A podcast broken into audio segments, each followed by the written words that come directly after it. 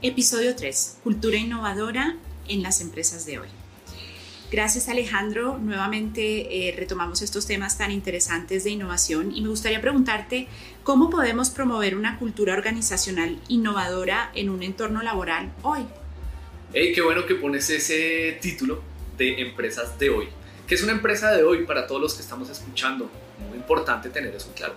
Una empresa de hoy es la que es una empresa tradicional y está queriendo caminar hacia la economía digital o es una empresa digital que se mueve dentro de estos nuevos paradigmas.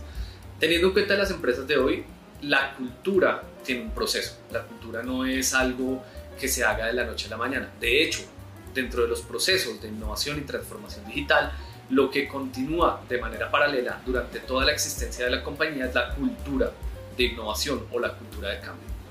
¿Cuál es la forma de promoverlo? Viene precisamente desde la gerencia desde el liderazgo, desde el líder que se hace visible, porque uno debe liderar con el ejemplo o debería liderar con el ejemplo. Tengo el ejemplo precisamente de líderes que tienen liderazgo de escritorio o liderazgo de papel. Entonces dicen que uno tiene que regañar, uno tiene que exigir, uno tiene que pasar memorandos para que la gente reaccione y eso hoy funciona diferente. ¿Por qué? Porque hoy la escala de valores y la escala de exigencias ha cambiado en las compañías. Hay estudios que muestran que para muchas personas hoy el ingreso en dinero no es tan importante como el bienestar. Y ustedes van a ver gerencias de felicidad que cada vez más se ponen en, en, tendencia en compañías en Latinoamérica. Eso nos quiere decir que es un proceso y ese proceso parte precisamente desde dos puntos específicos. Los talentos y el conocimiento son dos cosas diferentes las empresas están cometiendo un error hoy por ir detrás de una cultura de innovación y es gastar mucho dinero en capacitaciones para todo el mundo.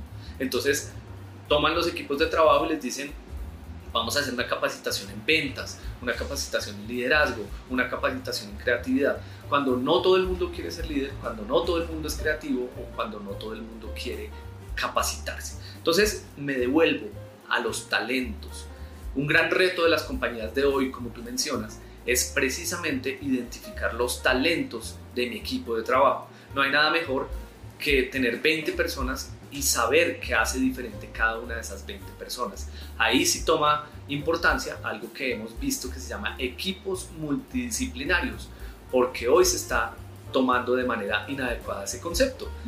¿Por qué? Porque un equipo multidisciplinario es un ingeniero, un comunicador, un diseñador y ya eso no debería ser porque eso son etiquetas. Lo que debería haber es, bueno, tú eres buena para hablar, ven para acá, yo soy bueno para los números y esta persona es buena para lo visual. Eso sería interesante en un equipo multidisciplinario. Entonces ya tenemos un talento que es que se reconozcan mi, mi, equipo de trabajo y que las personas sepan para qué son realmente buenas. Luego yo puedo segmentar esas capacitaciones y enfocar el conocimiento cada vez más ayudado por las tecnologías habilitantes, como por ejemplo la inteligencia artificial, que ya vemos claramente expuesta en Netflix. Esa es la mejor forma. Y luego el objetivo, que ya empieza a configurar un proceso de innovación. Entonces, en resumen, si lo queremos ver así, tenemos un camino para consolidar las culturas de innovación y te lo voy a resumir en cuatro pasos. Lo primero, cultura, que las personas conozcan sus talentos capacitación continua, gestión del cambio y resultados. Excelente. Muy bien, con esto entonces finalizamos este episodio 3 de Cultura Innovadora en las empresas de hoy. Muy bien. Gracias. Gracias.